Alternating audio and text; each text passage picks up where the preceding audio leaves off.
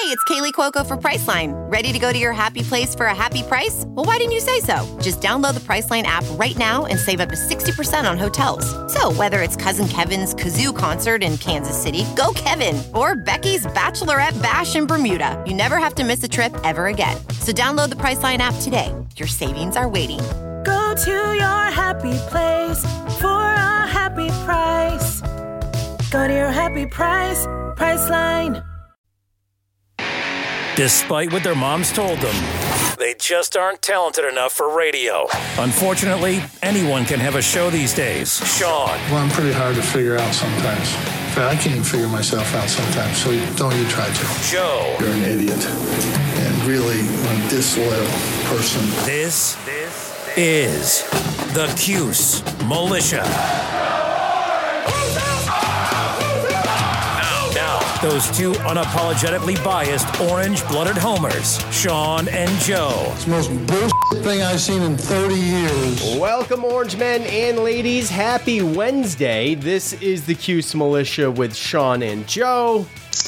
At Cuse Militia on the socials. Go there, join the militia. The Orange, they're on the struggle bus. They're riding that thing all the way into South Bend after falling apart in the second half against Illinois last night, 73 to 44. You'll hear, from, you'll hear from us and we'll hear from you and fan feedback live on the Spotify app and on YouTube. And as I mentioned, Syracuse will face Notre Dame this Saturday at noon. We'll let you know what we think about that. But first, there's some, obviously, some trickling football news that's happened since we were last down. First, we uh, should mention that I think the bowl game gets announced on Sunday.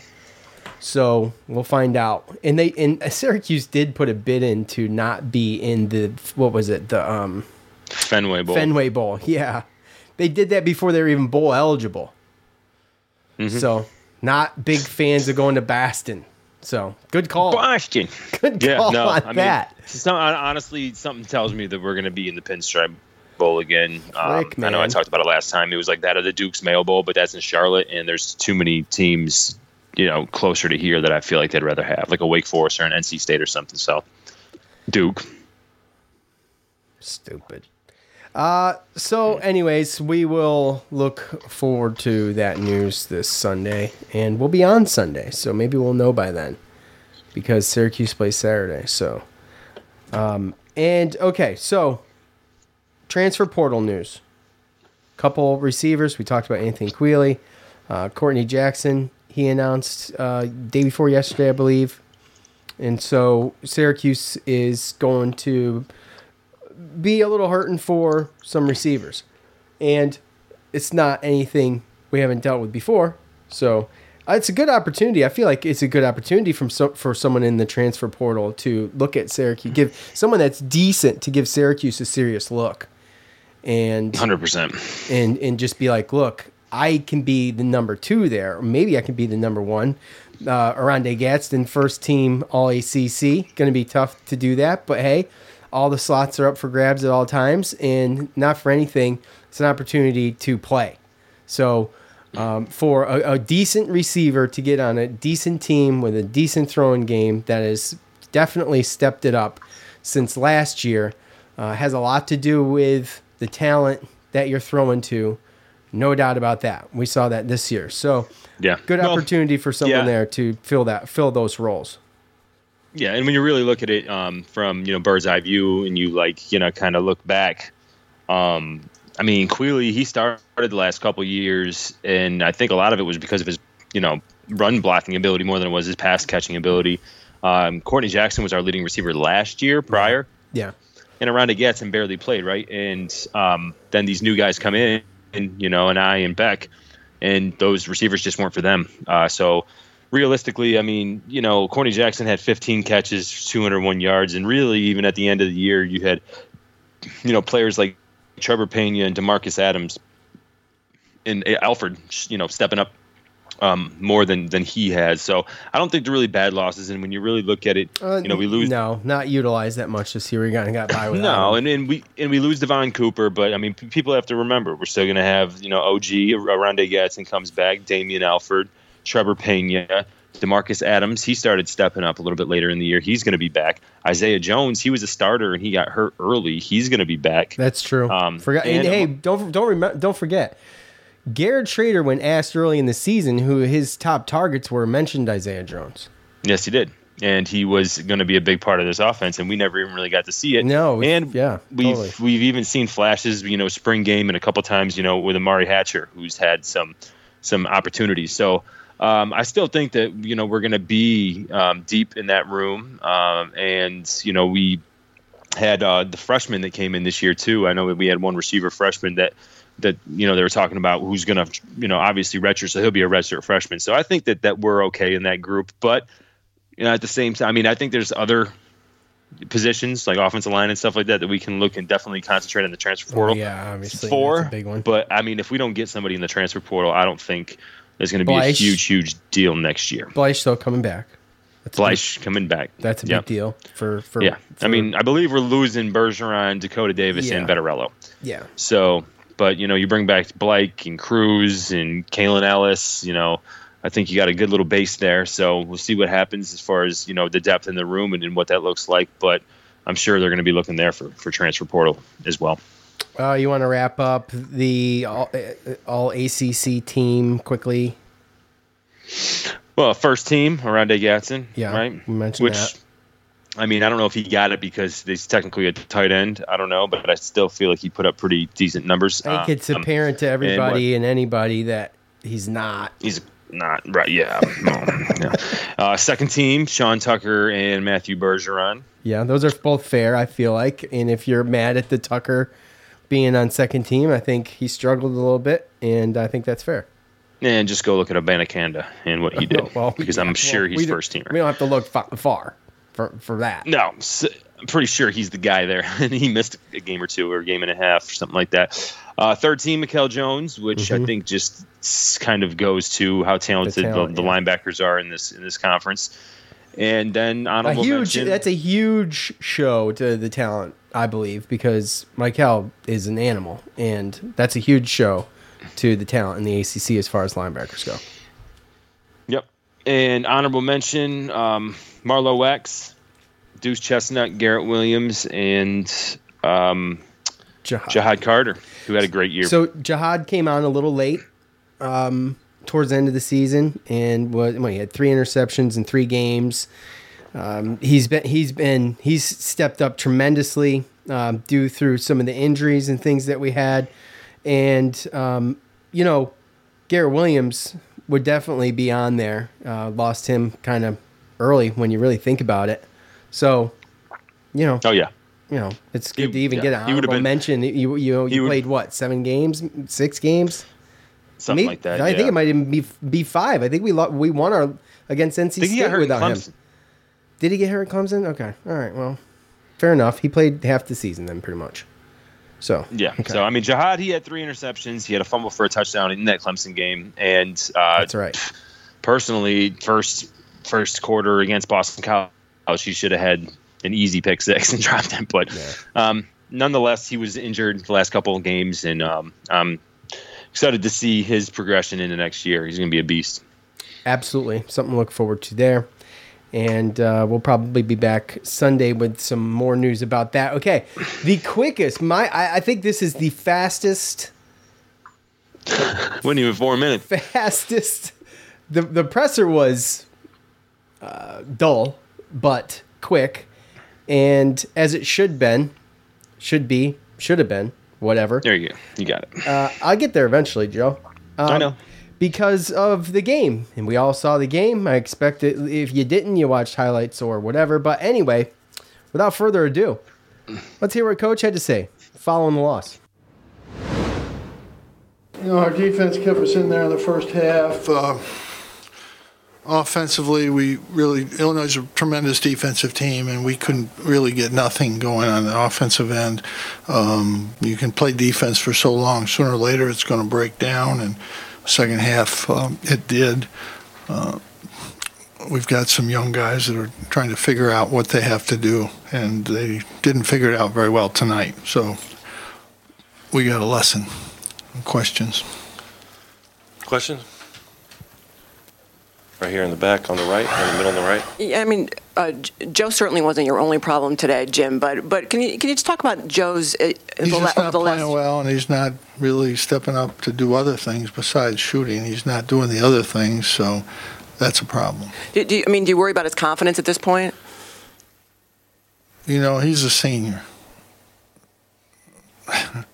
if he has no confidence now, then he shouldn't be playing. Judah got the driving lanes he needs to get and didn't finish. And you know he's he's important to us. If he's going to do that, uh, three for 16, he, that's we're struggling offense. But it was a offensive struggle, and you know Benny's a good kid. He got frustrated and he played terribly, and it was nothing to do with any calls or anything. And you can't lose your temper at the end like that's just childish and immature, and you know he's a sophomore. He can't do that. Uh, it's unfortunate that he would do that because he's really not. He's really a quiet kid. Doesn't do much, but it's frustration. You know, he couldn't play the other night. He was sick and couldn't get anything tonight going, and uh, he got frustrated. But you need to understand you. That's no excuse. All right, Joe. So start at the top here. Defensively, it looked pretty decent in the first half. I was actually really surprised by that. Uh, a lot of missed shots by both teams to start the game. Syracuse was keeping up. They actually looked pretty decent. They quieted the crowd a couple times with some, with some, you know, um, answers at the other end when when things did start to heat up. However, in the second half, um, it was going to go one of two ways, and you know, we kind of saw pretty quick which one of those two ways it was going to end up being. So, with that said, there was a lot of young guys on the court, um, a, a, lot of the game. When you factor in some of the Jesse Edwards um, intermittent foul issues and that he's still battling, and, and Joe being as flat as that presser, uh, there's obviously a grace period, I think, for a team this young, but it's tough to watch, man and it was a struggle. And especially when the leaders of the team aren't on the court to do the actual leading, and they're watching from the bench, it's just it's just tough. But to just put into perspective, I think you know just perusing some of the fan feedback, I think it's fair to say if I'm going to look at uh, something as a silver lining, it's the first half defense. In you know, it broke down, but it broke down out of immaturity and frustration, and just kind of almost an implosion, and it, it has a lot to do with experience. But when you look at Illinois ranked 16th. I mean, this is a obviously a tournament team. It's a quad one game. Um, just to put it into perspective, I just didn't expect much more.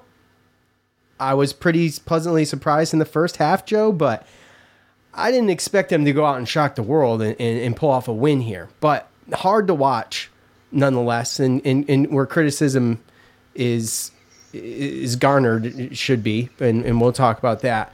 But I mean, just your overall thoughts uh, on on coach's opening statement as, as far as the game flow went. Uh, I mean, yeah, the game flow. We held them to percentages way below. Yeah, what, way, yeah. what they've been shooting, even for the even for the the game as a whole. Yeah, even for the yeah, even for yeah. the game as a whole, it was just way too many turnovers. And like you said, I mean, you start trying to go out there and make seven point shots. You know, I mean, it just it doesn't work like that. You know, you gotta yeah. you have to gradually. You know, it's a grind when you get down that that bad. And know, you can even say really halfway through the second half. I mean, it was twenty three. It, was. It was. There was eight minutes was left when it started 30, to be. We were down seven, right? And yeah. then like it was all of a sudden 30, 38 for the longest time. Yeah. And you know, then it got to what 41, 33 or something like that. So it was still down eight, but then all of a sudden it was. It was all of a sudden eighteen at one point. I just remember. All of a sudden like, it was sixty to thirty seven or thirty nine or something, and you're like, whoa, like what just happened? Yeah. And there was just a lot of bad shots, turnovers, um, and I mean, it's just it's no, inexplicable. The, the, I mean, it's just yeah.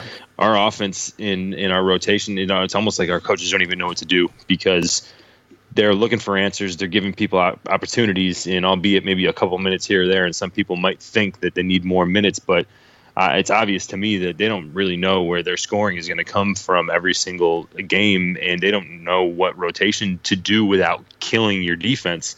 Um, and realistically, too, I mean, they got to find a, a different way to get the ball to Jesse because I really don't think. I think his best, his best Trait.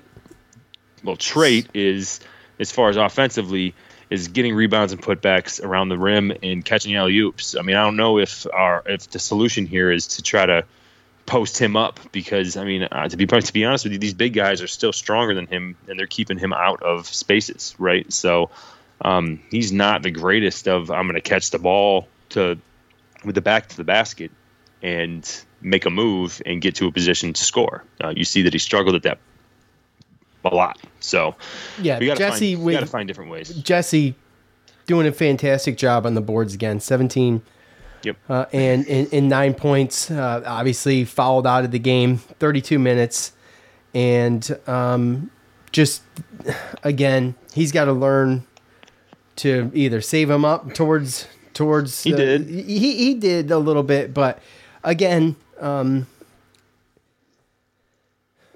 I didn't think the officiating was bad, but it's just like no one's perfect. I don't think it was consistent. no one no one's perfect and that's that's what i'm saying it's just i just i don't even know sometimes when i watch a game i'm just like i don't know what's what um, I just you know you're get, think you're calling the same more. thing down yes you're you're calling the same thing down at one end that you totally missed like the sequence before it, it, it's so frustrating to watch and what do you do blame the refs you can't blame the refs they'd have never won this game regardless but uh, with that said, man, it's got to be it's got to be a clean like the officiating just in general. It's got to be cleaned up. Like I said, no one's perfect, and we're always gonna be able to bitch about officiating. But Oh, yeah. I just feel like it's gotten progressively worse the past few years, and Yeah. I, I And just, that's just how I feel. I could be totally wrong. That's just how it feels to me. But so. we went nine of seventeen from the free throw line, so realistically, getting fouled Yeah. more. Who knows? You know, again, it's not what it was. I mean, I think the difference was you look at the tur 17 turnovers to seven turnovers, right? I mean, we had seven Yeah. more fouls than them, but I mean, you just you look at the turnovers, and I I don't know the points of well, Benny with an extra one. We'll get to that, but Yeah, and um, I don't know what the deal was with points off turnovers and second chance points. I mean, I think we allowed 17 offensive rebounds too. I mean, that's something that I mean we had 14 ourselves, but Yeah. we can't we can't allow another team to get 17 offensive rebounds. we I, With- I see twelve for us, seventeen for them. Yeah, so I mean, seven, 17 reba- offensive rebounds and 17 turnovers is way too many opportunities and extra possessions for a team that is supposed to be better than you. I mean, they took 13 more shots than us, so. Yeah. But you know, obviously, the the defense of Illinois a factor in all this. Uh, the- Absolutely. the, the way they play and just just our Well, offense. the not- announcer said it too, right? That this coach was going. This coach, this new coach for Illinois, has gone towards more of a defensive base, you know, team, and um, that's really what they they work on. And you could see it the way that they switched and everything like that. I mean, come on, they're big man. They're technically center- the guy that tipped the ball with Jesse Edwards got a double double or triple double. Triple double. Yeah, yeah. Hollins or Hawkins. Hawkins. Hawkins. Um, yeah. Well, with that said, um, that kind of leads us into the Joe G three situation or conversation. An absolute no show last night. He's only he only got up three shots. Uh, he never got to the line. Uh, he, he even he even didn't take some shots. I feel like he should have. Um, and, and you miss 100% of the shots you don't take. Okay, that's the first thing. So he missed opportunities, in my opinion, to get into at least attempt to get into some kind of rhythm. And uh, just if he's not out there doing any, we can couple these things together. If he's not out there doing anything, Judah Mintz is going to continue to make the mistakes that we saw him making last night because he all of a sudden, as a freshman, feels like he's got to do too much. He's out there. How many turnovers does he have? He's only got four, Four. according to my box score, but I felt like way more than that. Um, he was playing too fast for his feet at one point, a couple times maybe. Uh, you know, nine points he tied with Jesse Edwards for uh, team high. Three for sixteen, as you heard Joe, uh, Joe, coach mention. And by the way, something I thought that was fascinating is ten field goals for the team. On two, or excuse me, fifteen, which is that's Not great. that's not only not great, but yeah. They didn't even have a double digit So- score. I know. So Mint's out there making too many mistakes because I think that he's just, uh, uh, you know, to some degree, he probably felt like he's left high and dry because Joe's not even doing the things that he he should have tried to do. And when I think that was Donna Ditota, she's asking about confidence in Joe, and coach gives the answer he gives. Well, guess what? I question that too. You watch that game, how could you not question his confidence in himself because of the lack of attempts that he made to get us back in that game or get some kind of rhythm? So, Yeah. you know, we can't be made to feel silly uh, or, and for asking those questions or thinking those things just because he's a senior. This is not something new with Joe. We've talked No. about Joe's confidence for four years. Yeah, So- well, and his and, and and the fact that he's he's inconsistent, his inconsistency. We've seen games like these, not this one, but No, not this I mean, one. Because and that's what concerns me more than anything. That that's why yes. it makes me it makes me feel more than anything, especially listening to Boeheim, that there's something else going on. And, and again, I don't want to I don't want to hate on kids because these kids, you know, they're going to school, they're practicing. I mean, Absolutely they basically not. have full time Right. jobs. They Yeah. got stuff sometimes going on, personal matters, family matters, girlfriends. Um, maybe he was sick. I mean, there's a lot of things. I mean, you don't see a And he situation. only played where- 20 minutes. So He only played 20 minutes, yeah, and he was passing up shots that he would normally take. So, um, even if he was missing, so Right. at the end at the end of the day, yesterday's game doesn't make any sense. We've seen we've seen games where you know, I mean, we haven't seen obviously his career high against Richmond, but we've seen in games where he's gone off and he's been hot, and then we've seen the next couple games where he doesn't hit too much. And I mean, that's just Ben Joe Girard. I mean, he was a three star recruit that was not even in the top 200, and um, he you know, just scored a lot of points in high school. scored a lot of points in public school. You know, it would have been interesting to see where he would have landed if he would have ended up going to Private school or you know, academic one of the big exactly one Yeah. of those bigger schools, right? IMG, something like that, and seeing. But um, yeah, it's it's all about just obviously expectations, and we've known Joe to go up and down. I think the more concerning thing is why did he only play 20 minutes? Why did he only take three shots? Um, and what's going on? Well, the And three shots not- is a We're not choice. going to know. The, the three shots is a choice. And you can play for 20 minutes and take 15 It is. shots easily. So, um, i- and so that's a choice. And he passed up some obvious ones where I even was dumbfounded, like, dude, just take the effing shot. Um, yeah, but that's also in a situation where we needed points. No one else was hitting anything, and you know, I mean, that's where the, that's where case, the that's where I question confidence, though, Joe. That's where I question confidence. if it is the confidence thing after after this long, you know, after you get to your fourth year and you're just going to just drain all your confidence, um, then that's not a good sign. And I think that we'll be seeing a lot more Symir Torrence with Judah Mintz playing the uh, shooting guard. Yeah, I'm not Problem sure is, we're not going to have great three point shooters other than if Taylor or Bell's out there. Taylor's going to come into his own. Oh, He- absolutely. He, will. Um, it, it- just back to Judah quickly. I mean, he's young. Uh, he's got a lot to learn. It's it's not easy to watch the growing pains of it all, and I just think that um, eventually, you know, he's not a one year player.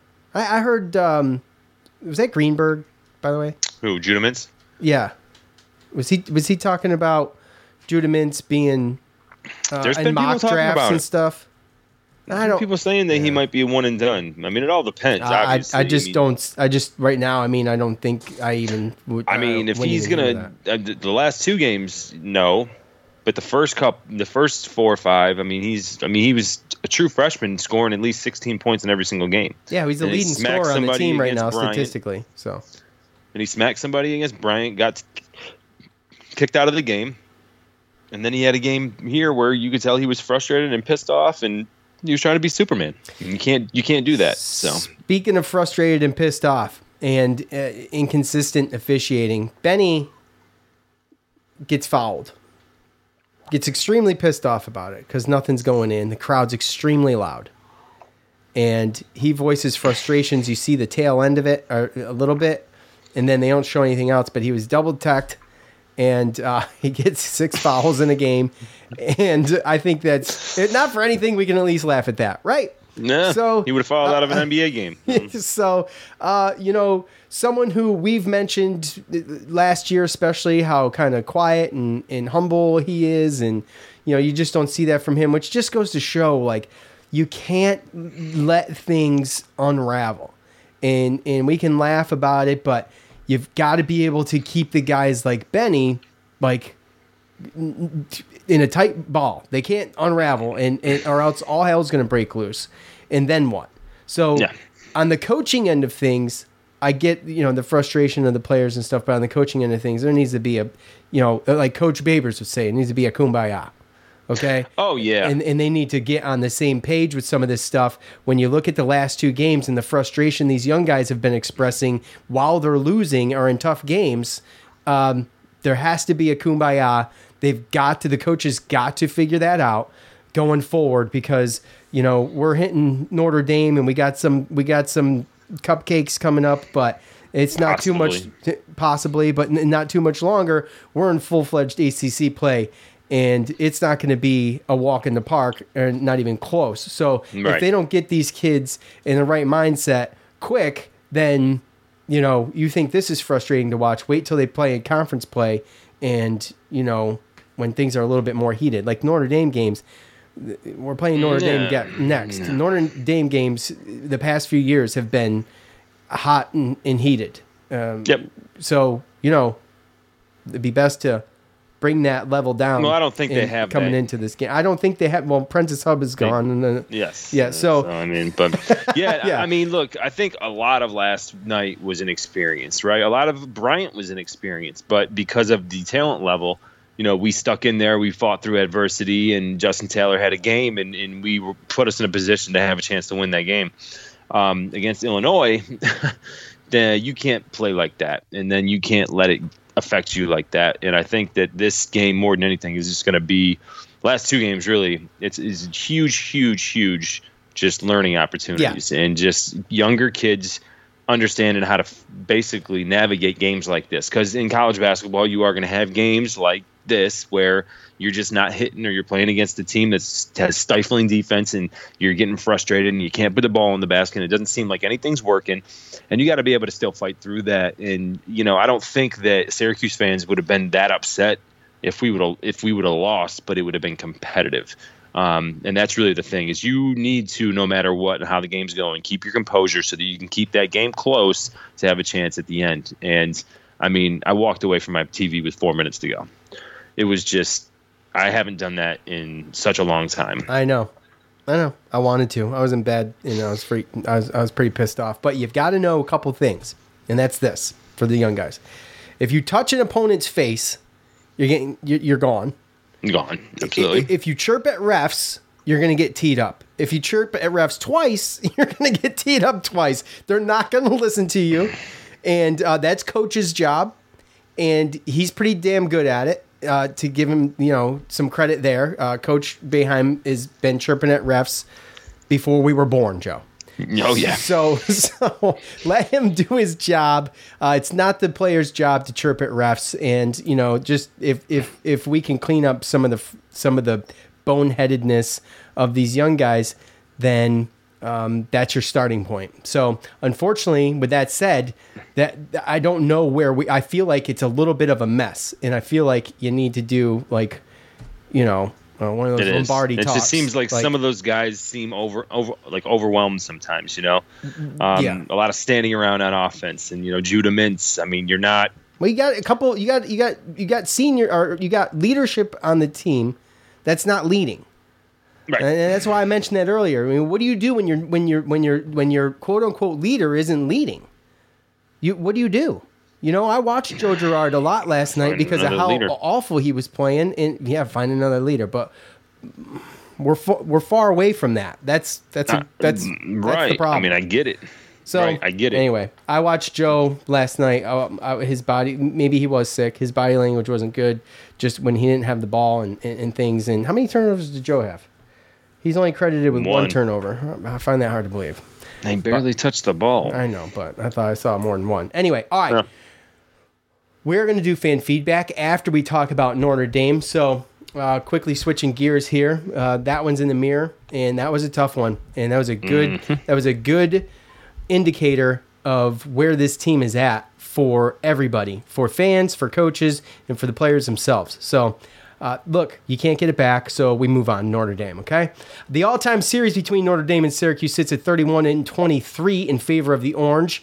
Uh, this uh, Syracuse and Notre Dame first met in 1914, with the Orange men winning that one, 50 to 14.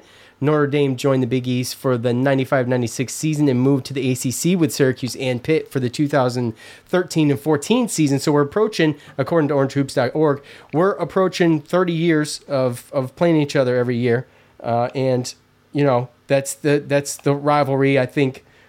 Pitt and Notre Dame. Those are great rivalries. We've talked about in the past couple years, Joe, uh, being being the ones that we kind of look forward to for that. So the last time these two teams met, uh, there was a 79-69 win for the Fighting Irish. Girard, ba- Buddy Boeheim, Anselm Swider, and Jimmy Boeheim. You're starting five. Jimmy with 27 points and Buddy with 20 points. So right now Notre Dame sits at five and one in favor. Of, what? What? What are you throwing your hands up for? Not nothing to do with you. Oh, okay. All right. Notre Dame sits at five and one right now, uh, with not a not so impressive slate. Joe, you can get into that. So Mm. fifth year senior uh, Nate Laszewski, he's leading the Fighting Irish, uh, with averaging points per game with 18, blocks with one, and rebounds with nine. So Joe, a couple fifth year seniors, including Dane Goodwin and the aforementioned Laszewski. Uh, and a talented freshman, JJ Starling. You'll remember uh, we talked about him from Baldwinsville. He was recruited by Syracuse, and uh, they make up the bulk of the offense of this team. So, uh, with that said, Joe, that's a tough one to lose too because I was looking at his stats. He's um, a tremendous player. So, Yeah, uh, he. Anyways, with that said, what else can you tell us? Starting with, I think this the, the schedule. Their what their their slate of games so far. They've played six games, and it's just not that impressive. Right. You can argue that we'd have at least five and one record, if not better, if we had this schedule. But I mean, Radford, Youngstown State. Look at the discrepancy too. Radford by they won't beat Radford Indiana. No, by Radford three. by three, Youngstown State by seven, Southern Indiana by twelve. Which I didn't even know they had a team. Lipscomb by one, and Bowling Green by sixteen. Um, and then they just lost to St. Bonaventure By 12. Um, by 12 on a neutral court. All those other previous games were at home, which is where we're playing them anyway. So, um, so it's they're tough to really gauge on who who they are as a team. But when you look at their roster and you look at the minutes um, played, even with the teams that they played against, they only have six players that average over 10 minutes. Well, they have six players that average over 19 minutes. Then they don't have another player that averages over two. So they really only go six deep. Uh, and I think right there you start at that weakness. Uh, but at the same time, you have, you know, six five guard Trey Wertz, uh, six five guard Cormac Ryan, Both six, three six three year guys, right? Three years. So there's three, They're all seniors. Okay, They're all seniors. Dane Goodwin's a One's senior. of transfer. Nate, Wentz, Nate Laszewski. Who? Nate Laszewski. Wertz. Wertz. He's a transfer, right? From somewhere. I think it's his fifth year in college, but his Oh, it's third- his fifth year, but I think he's a transfer from uh, South Carolina. Is that South Carolina? Santa Clara. Sorry. Said SC, so I didn't know. But um, yeah, he's a fifth year senior as well. So, I mean, you have four seniors, and then you have JJ Starling, who we know about, and then they have Ven-Allen Lubin, who is a 6'8, 226 pound freshman from Orlando, and the guy looks like a beast. Um, not in a bad way. I mean, like right. physically, he right. is yeah, he's ready brick, to play. He's, he's a brick So- shit house. yeah. So, um, realistically, that's what really what you're loo- you're looking for. Um, you know, they've only had those six guys are the only guys that have played in all six games. So that's the rotation. So um, you talk about foul trouble. You have those type of issues that you can deal with um, if there's a possible injury or um, illness, which I'm not gonna you know wish on anybody, but those type of things are gonna matter when you only have six deep, right? Oh, yeah. Um, So yeah, I mean that's really what we're looking at. They got five guys that score in double digits, and um, what their tallest guy is Nate Laszewski, who's six 6'10". and I mean, so they don't really have a legit center because he's he does not, he doesn't really play down low. Um, he's more of a perimeter player. So realistically, I really don't even know what to expect, but I can't wait to see the matchup of JJ Starling and Judah Mintz. Two freshmen point guards going at each other. Um, Yeah, it's the you know, you know JJ. You know JJ's going to want to show out against Yeah, Syracuse. You know that. Yeah, I know. It's not like we didn't offer him though. Damn it. Uh, Oh, but- I know, but by- still, by the- that's, that's the mentality. You know, Yeah. and it's not just that. Oh, what The sucks is- probably been Go on, go on. Probably he's what? just probably been growing up in the area all you know his whole life, and who knows if he's even a Syracuse fan, right?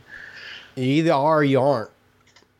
you either love I them or mean, hate those are them. your only two options, Sean. So I mean, thanks you either your, love them or hate them. Uh, there's no, there's no in between. There's no, thanks, thanks there's no lukewarm. there. There's no lukewarm Syracuse fans, is what I meant. You Joe. either like them or you don't. No crap. I, they play tonight. By the time most of you hear us talking, uh, this game will have been over against number 20 Michigan State, and so uh, look that for should tell us a little bit more. Yeah, I mean, you know, it, it's you know. But by the way, if you didn't know that was on, and it's still a day late, go watch the condensed game on YouTube just to get an idea. You can see Notre Dame. I haven't seen Notre Dame this year, so I haven't either. so you know. With that said, I know they got I'll be four checking it players out. that know how to play against our zone. So Right. So okay, Joe, this is the first ACC game of the year. Okay. So Yep. we are going to do our picks quickly. All right. Now, uh, you well, you won the last. You won the last football game, so the ball's in your court. I won. The, does that mean I won? Or You won the tip. me? You won the tip. You got to take it. Oh God. Okay. So I've got mine written down already. No, I'm saying, did you beat me overall in football season? No, Did- we're tied. It's six and six, and we've got to. That's right. I don't think we talked about it. Oh, six and six. We got game. the bowl games. The the tiebreaker. Yeah. Um. Uh, okay, so I guess I will. I will start. Um, That's what I was telling you. Yep. Yeah. So this is going to be. I know that it's still kind of a small sample size because you know you're talking about most teams who've played what six to nine games or something like that. But we go back to KenPom, since we, know that's how we start. You know, when we get to the ACC and everything like that, and you know KenPom's got Notre Dame 77th and Syracuse 80th. Um, and really the one the one thing that sticks out, um, you know, adjusted offense for. Uh, for Syracuse is 72nd, defense is 99. So it's good to see our defense in the top 100 again, um, especially with some of the players or teams that we've played against. But I see Notre Dame. Notre Dame is got an adjusted offense of 29th, and then an adjusted defense of 168.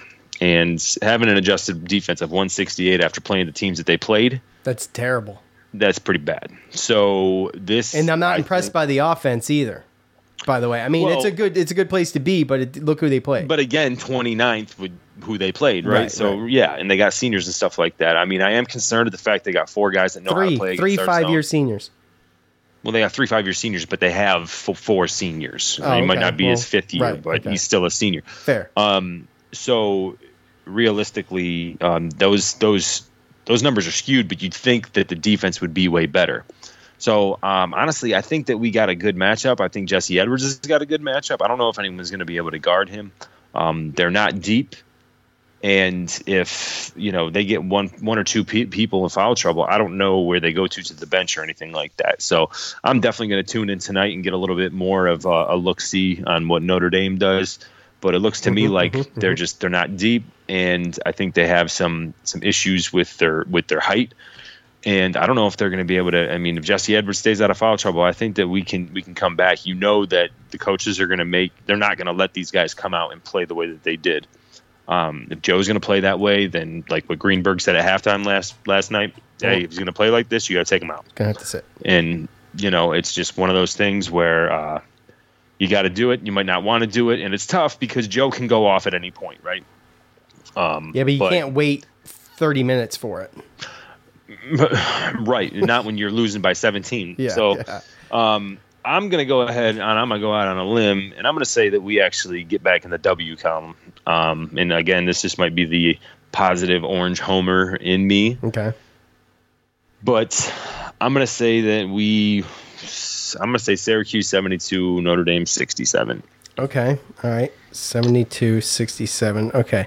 Just so you know, I do too have them as a win, even though KenPom's got a 67 64 loss here.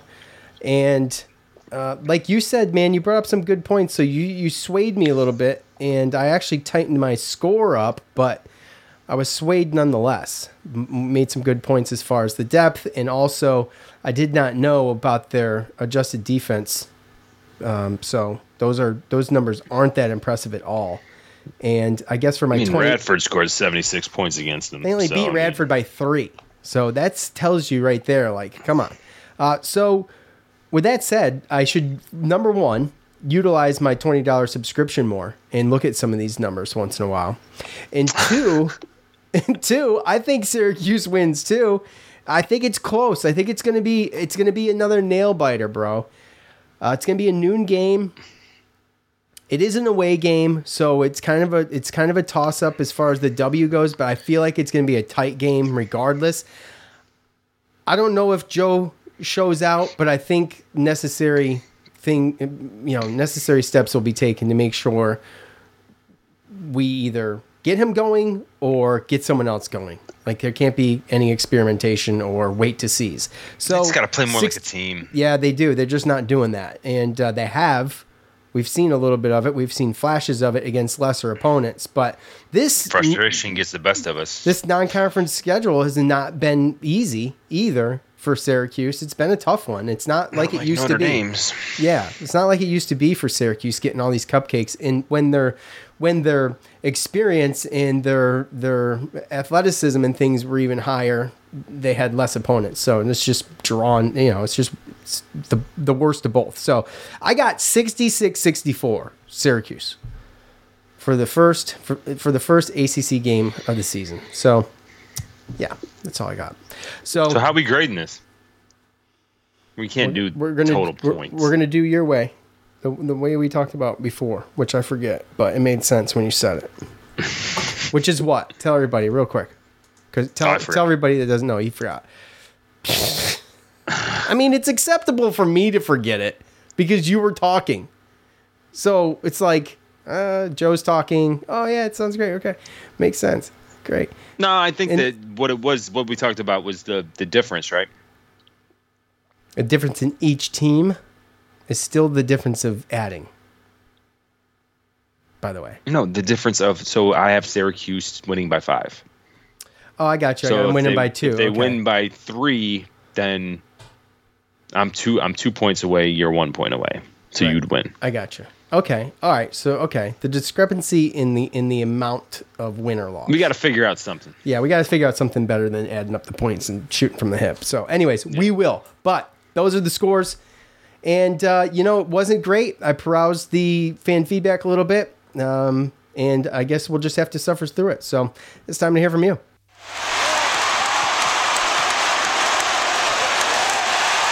It's time to hear from you, the loudmouths from the Loud House. There he is.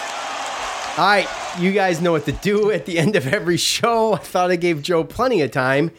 At the end of every show, we ask for, or um, at the end of every game. See what you do, Joe? I've done that Sorry. before, screwing around with you. At the end of every game, we ask for your thoughts on that game. And then you leave them. Then we talk about them here. Okay? So, with that said, let's start on Twitter. Okay? And at Cuse 1987 says Joe Girard benefited from Buddy more than we will ever admit. Now, Joe, uh, this this was the most this was the best point I saw that I could remember as far as just making a simple point. Now, look, we I was an advocate for Buddy coming back. If Buddy comes back, and even if Joe's got a play point or he switches on and off with Buddy, this is this team's dynamic totally changes. And when you, I mean, it goes without saying, right? No. But- right? Okay.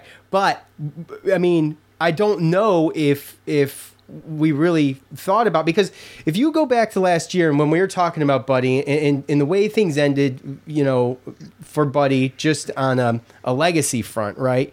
Like, man, you would love to have a year to come back and change, rewrite that history. But he left anyway. And there was a lot of people saying, look, I'm done with the Boeheims. I don't want to have to see another Boeheim on the court. I want fresh blood. Well, guess what? Be careful for what you wish for because you got a lot of fre- uh, fresh blood. I'll get it out. Fresh blood out there.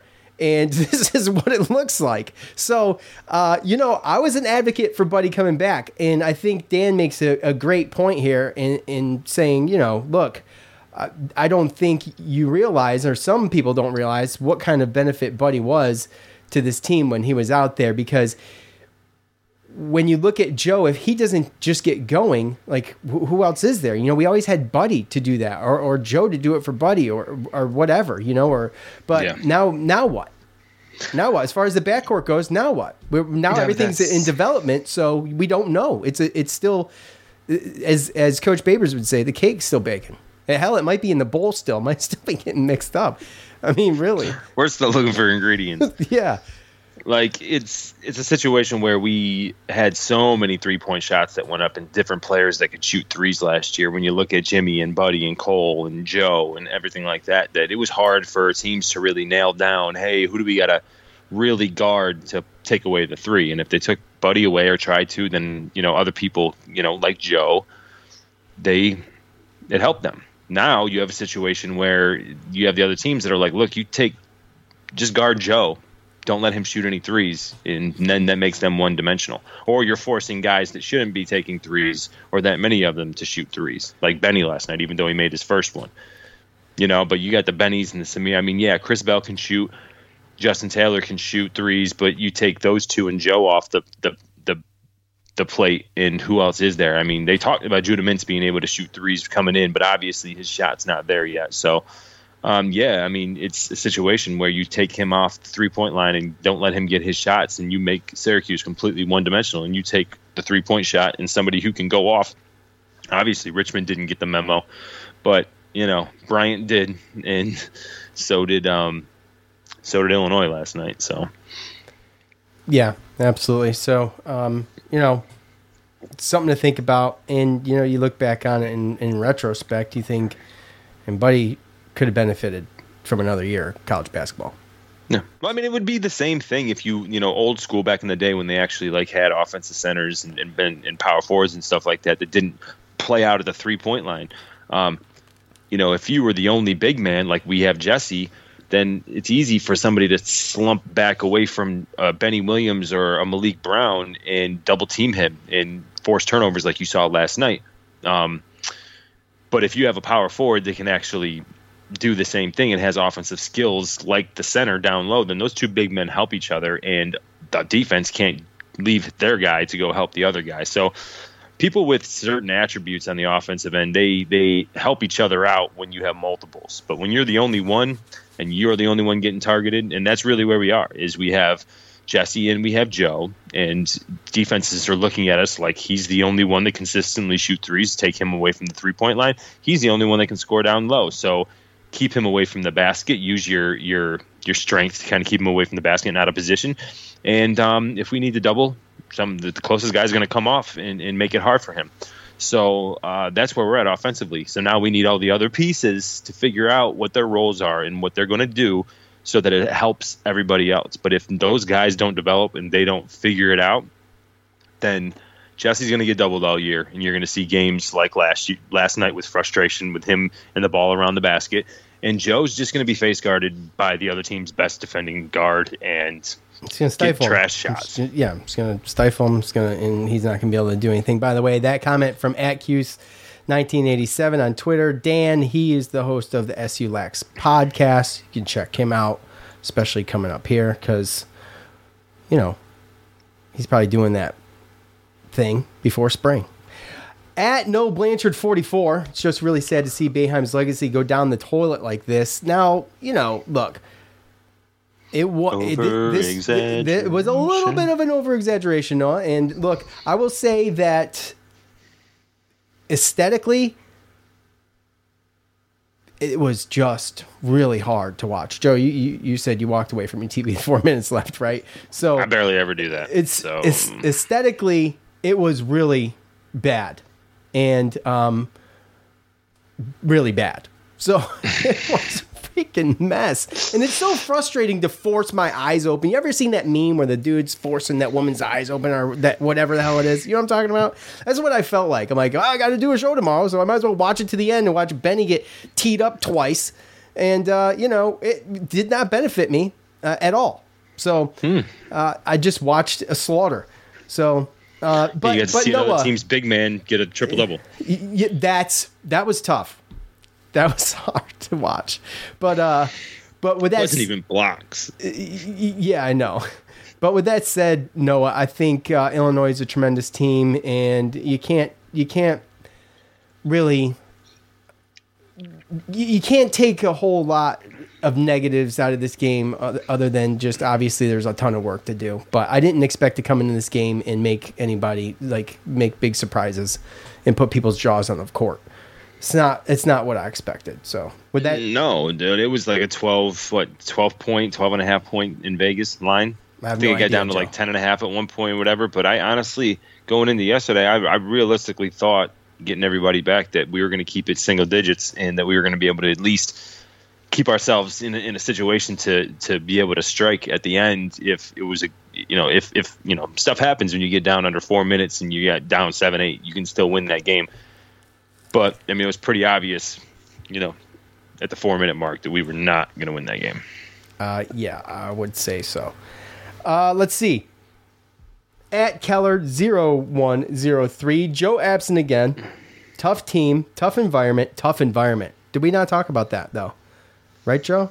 We mentioned that. Yeah it was a tough environment. A very tough environment. Those fans did a tremendous job. If you really want to give hats off to someone, you got to give it off to the fans. They're extremely loud. That's what was frustrating Yeah. towards the end of the day. did you notice what they were doing with the free throws Um, I heard a lot of noise, but I didn't really oh yeah take- but it was one of those things where like it was like quiet or not as loud in the first Oh, free throw but yeah, but yeah, if you yeah, missed the first free throw, then they were going crazy for the second one. And for a, a, three times in a row, I think we missed the first one and then made the second one. the quiet of the crowd. So the preceding plays w- with Benny getting the tech, two techs, with a couple of those missed shots, that place was tremendously loud. And I can't imagine how frustrating uh, that, that could have been. Uh, we're, he goes on. We're lucky they didn't knock down more threes on us. Coach should have taken this team on a Canada or Euro tour to get more reps in with this squad onto Notre Dame. I mean, we've seen that in the past, and I mean Jesse played throughout this throughout the summer and stuff, and I don't know what a lot of the other guys did, but yeah, I don't know what all the rules and all that stuff is. I feel like COVID kind of killed all that in so But many did it- countries. but I think we did it last year, Joe. Did, Did we, we? not? Was it last year or the year before? I thought it was during during the COVID situation. Uh, yeah, I don't think so. You don't I think, think so? it was the year before COVID. Oh well, dip me in mustard and call me a hot dog, Joe. I don't know. More, I, I prefer ketchup. yeah, we know, we know. I forgot. Damn, I could have set myself up for that. Uh, Could have. okay, failure. Damn it. That's okay. Uh, Yeah. Okay, let's see. At BBQs, unacceptable. Looked like a pickup game gone bad. I do actually think the talent is there, but can they put it together in the time to salvage the season? Um, yes, I thought like we mentioned on the front end with the with the defense, I thought held strong. But you heard Greenberg. I mean, he said it. You know that this defense is is not going to last. Uh, they're just going to get worn down. Coach mentioned it after the game, and it's apparent that you know unless you get some scoring in there and some momentum, it's just not going to be. Uh, it's not going to be pretty. So Yeah. I don't well, know. I mean, especially when it comes to young guys too, it's not easy to play defense all the way through 30 seconds and then, you know, Symir Torrence fouls somebody with one second to go or you give up 17 offensive rebounds. So it's very frustrating to sit there and play defense for that long and then they still just end up getting another chance and running down 20 something more seconds, getting a better shot. So, I mean, there's a lot that goes into that, but that stuff can just be demoralizing. And I just think that younger players have a, have a bigger problem um, dealing with that kind of stuff. So, you know, stuff's got to slow down, and, and definitely for Judah, stuff's got to slow down. He was out there, you know, driving like it was like park ball against players that just weren't his caliber. Like he was just trying way, way too hard. There's a lot of dribbling into traffic and just uh, just elementary things that you just don't do at this you level. Can't get a, exactly. You could get away with it in high school, not here. Yeah. Uh, let's let's take another one from Twitter here, and um, you know, there's a lot of this. Uh, at let's just call him Evan. Evan on Twitter. You can see it if you're watching on YouTube. Okay. Uh, JG3 has scored nine points over the last three games. Yes, it's that's very bad. Uh, Benny is horrible. Illinois attempted 35 more baskets than us. Jim Boeheim needs to retire. So glad he's going to give the next head coach a dumpster fire. So Joe, let's let me play de- devil's advocate for you here. And when you look at this team and you see what they've done so far this season, sitting with, at four and three, uh, not a great start. We're not used to this Is starting three and four? Yes, three and four. Sorry, Th- uh, sitting at three and four. Not used to this. Not great. And uh, so Sure we are. y- You know, we well, we're it's getting there, but you know, Under 500 last year. right? But what I mean, this sentiment doesn't go away unless there's tremendous wins. In fact, the people who really don't like Jim Boeheim at all will always continue to root for him to be gone anyway. So, um, with that said, I feel like it's like not even an argument that I want to have anymore, and I'm going to probably not be mentioning too many more of these comments on the uh, on the show because it's just redundant. But it's it's early in the season, so I guess what I'm asking you, if you had to play devil's advocate to a comment like that, what would you say? How do you justify people saying at this point like he just needs to retire? This is proof. You know, last year was terrible. This year looks even worse. Uh, I mean, I I do agree with last year. I mean, they could have been way better. Um, but you have six freshmen in a transfer, and we've talked about certain stuff. I mean, Joe and Jesse, they're good, but they're not like they they weren't the guys that made it happen last year, right? Jesse was hurt for a little while, and Joe was. I mean, he was he scored points. He's the point guard, but he wasn't the guy, right? Um, and I just don't know how you replace that with certain people that are on this team. So it's I I I, feel like he's having a difficult time figuring out who's who because I feel like it's like uh, a lot of players are Jekyll and Hyde from game to game, and you don't really even know who to start. You know, and um, Coaches are confused. It seems like a little bit. Probably more frustrated than confused because they probably see stuff in practice and then they see something that's not in the game. And I think that, you know, we're just getting to a point here where, you know, in the non-conference, which is usually what happens, and I don't know when in when in time of college basketball did we start just making our non-conference as difficult as it is. I mean, for some reason, I feel like we always had just easy mid-major, you know, warm-up games. You know, we'd lose the occasional Cleveland State or you know something like that, but you know, it, we usually set ourselves up to be 11 and 2, 10 and 3 after the non-conference and those type of things just aren't happening. I think part of that is is some of the competition and the type of teams that we're playing um, earlier in the year. You know, I mean, there wasn't an AC, there wasn't a Big East ACC, you know, whatever every single year. Where now you got one of your non-conference games is a Power Five team. So I just think that things have changed since they got into the ACC, and I think that recruiting and everything has changed. The times have changed, um, and I honestly think that there's just recruits out there that don't want to deal with how he coaches. Um, if you want to use that as an excuse to fire him, then that's just what it is. But I I think it is really not a devil's advocate. I think that out there, I think that there's two types of fans. I think that there's a fan, there's fans that can't wait for him to go and get rid of the two three zone and see something new and fresh Well, there's- and use. There's fans that I know growing up that never liked him growing up, even when we were, you know, we started, Right. you know, 15 and 0 or or, or Right. 20 and 2. You know what I'm saying? So th- that's just But the thing, my question is this: is that are those fans the type of fans that it doesn't matter who the coach is or what defense or offense they're running, as long as they win, right? Like they'd be saying the same thing to a coach that started off three and four. If it was the next guy, they'd be saying the same thing. If it was Gerry McNamara, they'd be dogging him, right? Like, yeah. What is just- what is the what is so the I mean, there's just two types of there's two types of fans, especially when it comes to Syracuse basketball, and it's literally that Jim Jim Boeheim built this built this thing, and he deserves to go when he wants, and the ones that say maybe never even liked him, but say, oh, he's definitely too old, he definitely needs to get out of there, he's stubborn, he's not changing with the times, and you know. There's Some some, truth to that. some I mean, of there's that's some true. things. Yeah, some of that's true. I mean, I understand. I understand those sentiments. I do. I do.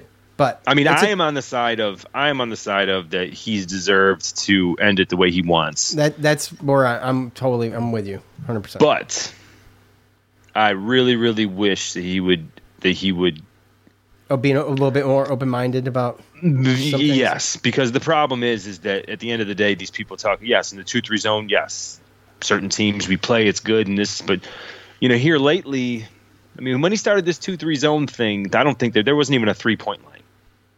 So they just jammed it in.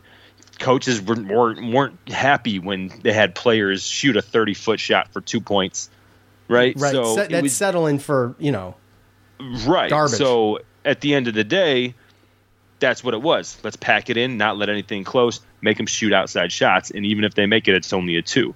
Well, then the three point line comes. Okay, but there's not a lot of guys that practice it now. Now every player's we're in Steph Curry's NBA. We're playing against college teams where they got big men that step out, and they have all five that can step out. Now, Sean, you're good at math. I think. Okay. Well, two three zone, right? You know where our players are placed, right? And one of them is Jesse Edwards, right in the middle. Okay. Uh-huh. Yep. If you have a team that can all shoot three pointers, then how do you guard that with a two three zone without pulling out everybody and basically playing man anyway? So I mean, it's just it's it's a situation where the new basketball now, everyone wants to be Steph Curry. Everyone wants to shoot 35 foot jump shots, and everybody all the it's way evolved. It didn't used to be like that. yeah. was- So again, it gets to and, and they're and they're making them farther and farther out. So it doesn't matter. So now it's getting to a point where you stretch your two three zone out so far that it's easy to make cuts and passes and all that stuff in the middle, and that's when you see a six ten guy on Illinois get a triple double. So that's really where I'm at. Is that I mean the two three zone works for certain teams and in certain situations, but this whole 100% two three zone thing, I don't know. I don't know if I'm on board. I don't know if I'm on board anymore, man. Yeah, but I think we saw well the one three one. I think that like last year there was a few times where that looked really good. So, you know, when that said, I mean you got to mix it up. The two three is really a hybrid anyway. Jim Boeheim's two three is a hybrid anyway. So Oh, it's definitely a hybrid, but it's you move the ball around enough and you get these smart teams that got all these shooters, then eventually you're going to get an open shot. And I think that we're just seeing that. Like, I mean, it's not a surprise anymore. And when you got more guys that can shoot outside, it just spreads it all. It spreads it all all up. Like it's just not. It's something you got to go back and forth. You know, like Duke. Duke plays man, and then he's sprinkled in the Jim Boeheim two three zone because you know it is effective, but it's effective in spurts, as you saw last night. yeah, once it's kind of like team- a press. Yeah, once they figure it out, then it's Once they figure it out, just like you saw last night. Once they figured it out, the damn just open up the floodgates, man. yeah. Especially against a good team like Illinois.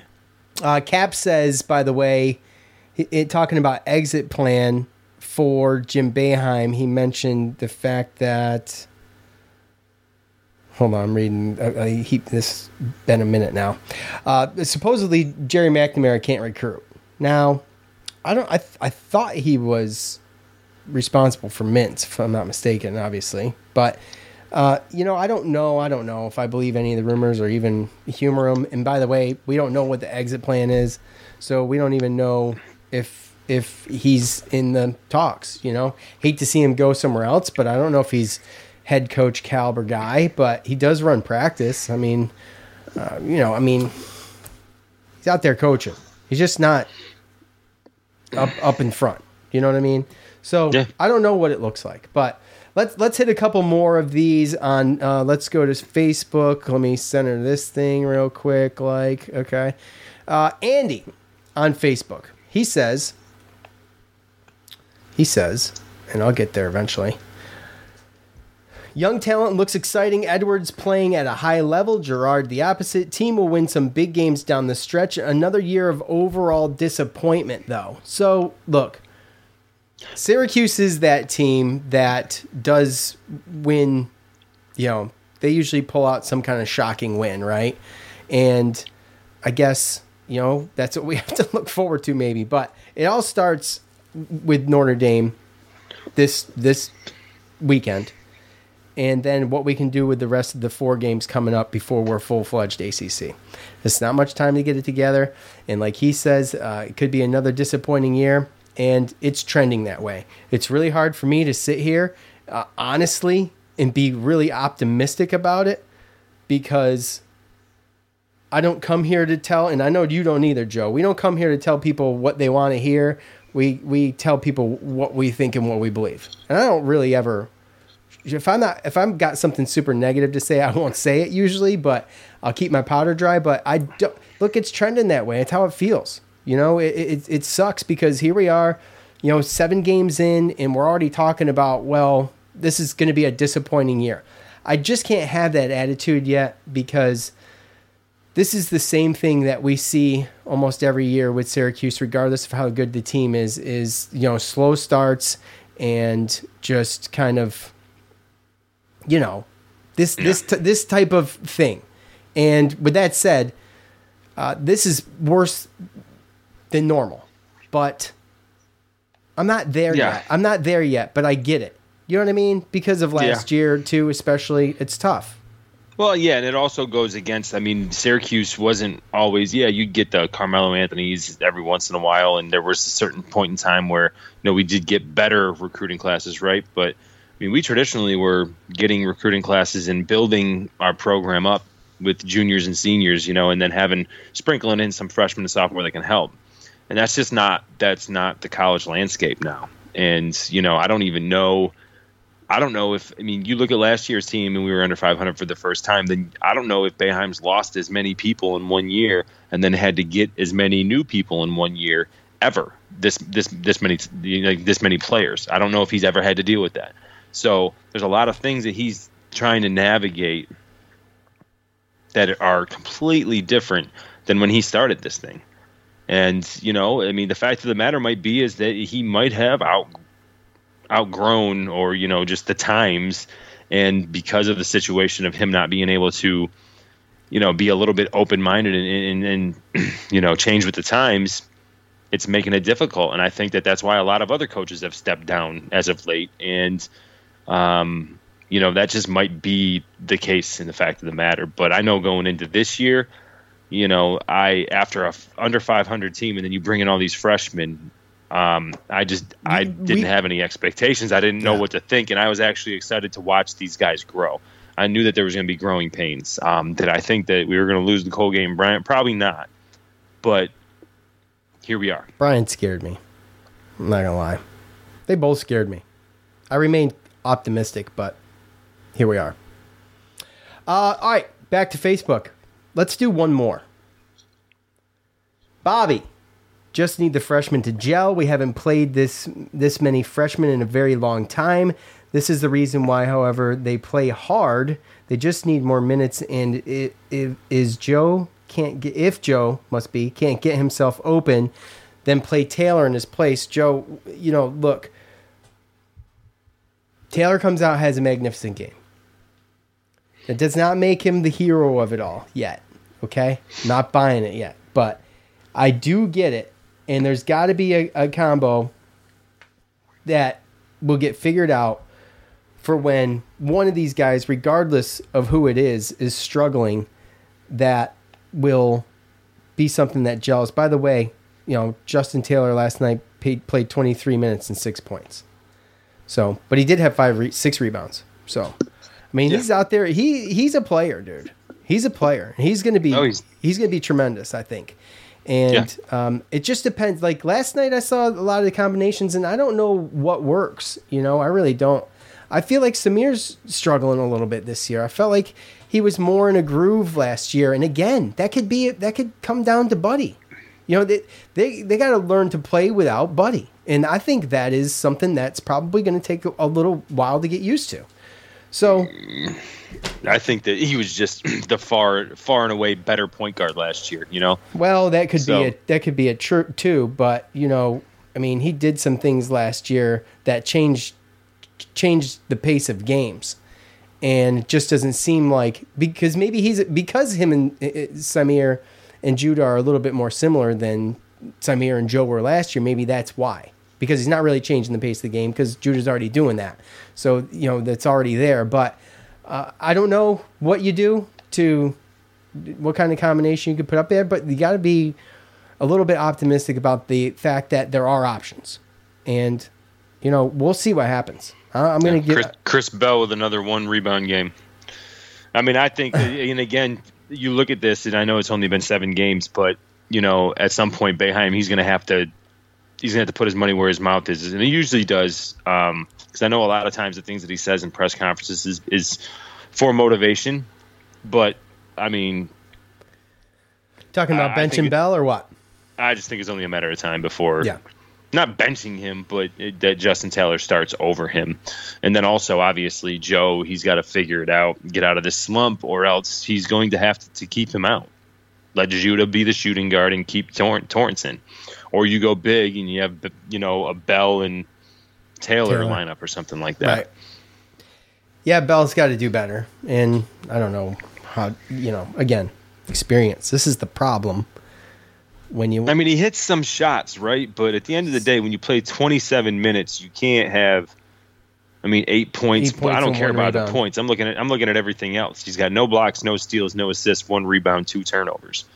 In 27 minutes, you can't. He's not doing anything. yeah, it's like the old meme with the guy poking the stick. Saying, do something. Yeah. That's that's it. So, um, all right.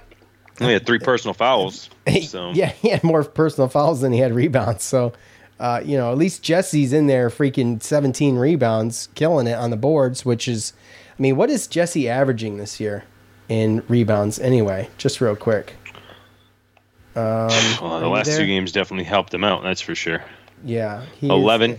he's averaging 11. Yep. So, uh, Yeah, he's pretty good. averaging 11 and 14. For Yeah, 14 he's averaging points, a 11 double double.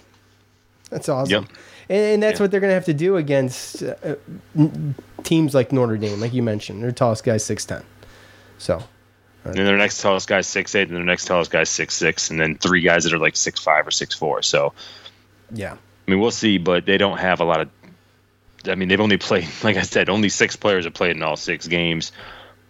Um. So yeah, Uh, it's Cap, we did talk bowl locations at the beginning of the show, and we talked about the fact that Syracuse opted out of the Fenway Bowl early, or tried to. They let the ACC know, hey, we don't want to be involved in the Fenway Bowl, and also, uh, yeah, Joe Joe thinks it's the Pinstripe Bowl, so it's not definitely I the do. Pinstripe Bowl, but that's what Joe thinks, and we will find out Sunday on that end. I was I'm hoping for the Duke's Mayo Bowl, which is in Charlotte, but I that would be that gives that would be great. I mean, look, I mean that could be a possible another trip. That's, that's a five hour that would be like me. December 27th. That would December not be a trip I would be making. It's going to be the week after Christmas. So yeah, I mean that's just where it's going to be. Whether it's Pinstripe, Fenway, any of that stuff. I spent- 27th through the 30th, something like that. Spent two four day weekends traveling, uh, and uh, I'm gonna enjoy the next one. It'll be a three three day weekend, but nonetheless, But hey, hey, let's let's just go ahead and do it. Let's just go ahead and do it. Right? That's gonna be my that's gonna be my guess. Is that we are going to the Pinstripe Bowl against West Virginia. the Fighting DeVitos. you think so? I yeah. I mean, I wanted it, and then I didn't want it, and now I'm on the fence. I don't know. I still want it. Do you? Yeah, I do. I want I want the um Syracuse, the Syracuse defense to be able to, to do something to that guy. not hurt him, not hurt him. I want to but, like, see. You know, look, man, this is practice. Practice. I don't want to see our defense make Tommy DeVito look like the Tommy DeVito that was at Syracuse. How about that? Fair enough. Fair But enough. I don't think it's going to happen at the same time. I mean, it could, but I mean, Illinois they they finished I think what fifth or something like that. Hey, the- what's up with Chase Brown? Or Ch- yeah, Chase Brown. What's up with that dude? Did he get injured for the season? Cap, Cap's Uh. like Cap's like he's afraid they'll run all over us, but without him, they won't. And I, last I knew, he was injured. So that's a whole nother Um, that's a whole nother team without him. But their defense is really good. well, he did come back. Did he? So he was he you got hurt, but he played against Northwestern. So. All right. Well, that stinks. and their defense is pretty good too. Not but that I want honestly- the guy hurt. Just saying, if we had to play him, I wouldn't want him to play. That's just fandom. Easiest path. Uh, Well, and then we know that that's our weakness too, right? So they probably run the hell out of the ball. He probably yeah, touched wi- it 30 without times. him, without him, it's their defense. Their defense is good. Yeah, their defense is good too. It would definitely be a tough matchup. I mean, we might possibly even lose to them. Um, but Over under Joe, how many team how many games is the basketball team going to win? What are their 31? How many games are they going to win? what do you mean over under? You didn't even give me a number. Yeah, what's You're the just number? Asking me. What's the number, Yes. Michael? Michael's asking. What's the number, Michael? Give me a number. I mean, I haven't even looked at the schedule. Six, so 16. Guy does a podcast, hasn't even looked at the schedule. what a freaking clown. Um, what? You've got Look. You've got Duke away. You've got uh, NC State away. You've got. it's not about that. NC you- State's actually got- pretty good this year. Yes, so they are pretty good. Um, Florida State away. I don't think it matters where you play Florida State at this point. Well, Are they? yeah. Uh, Cap, were- Cap says under. I, I I say under right now. If I had to go right now, and I have to a gun to my head, and I got to give an answer, I got to say under. And that's not being a pessimist. That's just looking at what's in front of us. Uh, I'm not going to sit here and pretend like it's going to get um, fixed because I don't know. So if I'm looking at this team, e- even if it gets a little bit better, I'm going to say under 16. So, what do you say, Joe? Just give an answer. Don't think too much about it. No one's holding you to it. There's no money on it. What are you checking Vegas? What the hell's No, I'm not checking Vegas. I'm looking at the Spotify green room. Oh, okay. to see what they're talking about. What the hell's going on here? I'm gonna say Golly. over. Over. Okay. All right. Fine. Go get. go against everybody. Uh, I, I'm with you. I would do the same thing. Um, yeah, he is. Anthony, checking I'm different books for better Waterboy. odds. Yeah, you mentioned anything about ask this guy a question, over under, or any kind of betting question, and, and he- and he's that's it. He's got five screens pulled up, and he's doing his even. he's doing his research. He's got his FanDuel open and all that crap. He's ready to go. I it's why it's why it's tough. It's why I go first because I know it's going to take him five minutes to answer. So oh god, dude. First off, this is my work phone, so it, uh, you know, security stuff doesn't even let me get on betting websites. So okay, um, all right. That I'm just saying. By the way, Dom, you're right. We are a soccer school. Go don't Orange. don't start that crap with me. Saturday, Saturday at two, playing against Vermont in the Elite Eight of the NC, NCAA championship. Yes. Something that our Go- basketball team probably won't be in. Go go Cuse. And also, we're not a we're not a soccer school, bro. Stop. Those those jokes don't play with me, homie. Don't play that. What do you mean? homie? Don't play that. What do you mean? What do Well, I then mean? what are we? We're a football. We're a football school. What do you mean? Hmm. Cross country school? We're a football school. We're a football. School. Yes. Says who? Look at us. Me. Look, Look at, us. at us. us. What? Look at us at seven and five. Wow, first first bowl game in five years, four years. Look at us. Look at us go. Look at us go. All right. That is going to do it for us. We appreciate all of you for tuning in. If you could, when you listen on Apple iTunes, go there. Rate, review, subscribe. We appreciate all of you who already have. We don't do enough self promotion, so uh, need to do a little bit of that. For Joe, I'm Sean. We're out. Peace.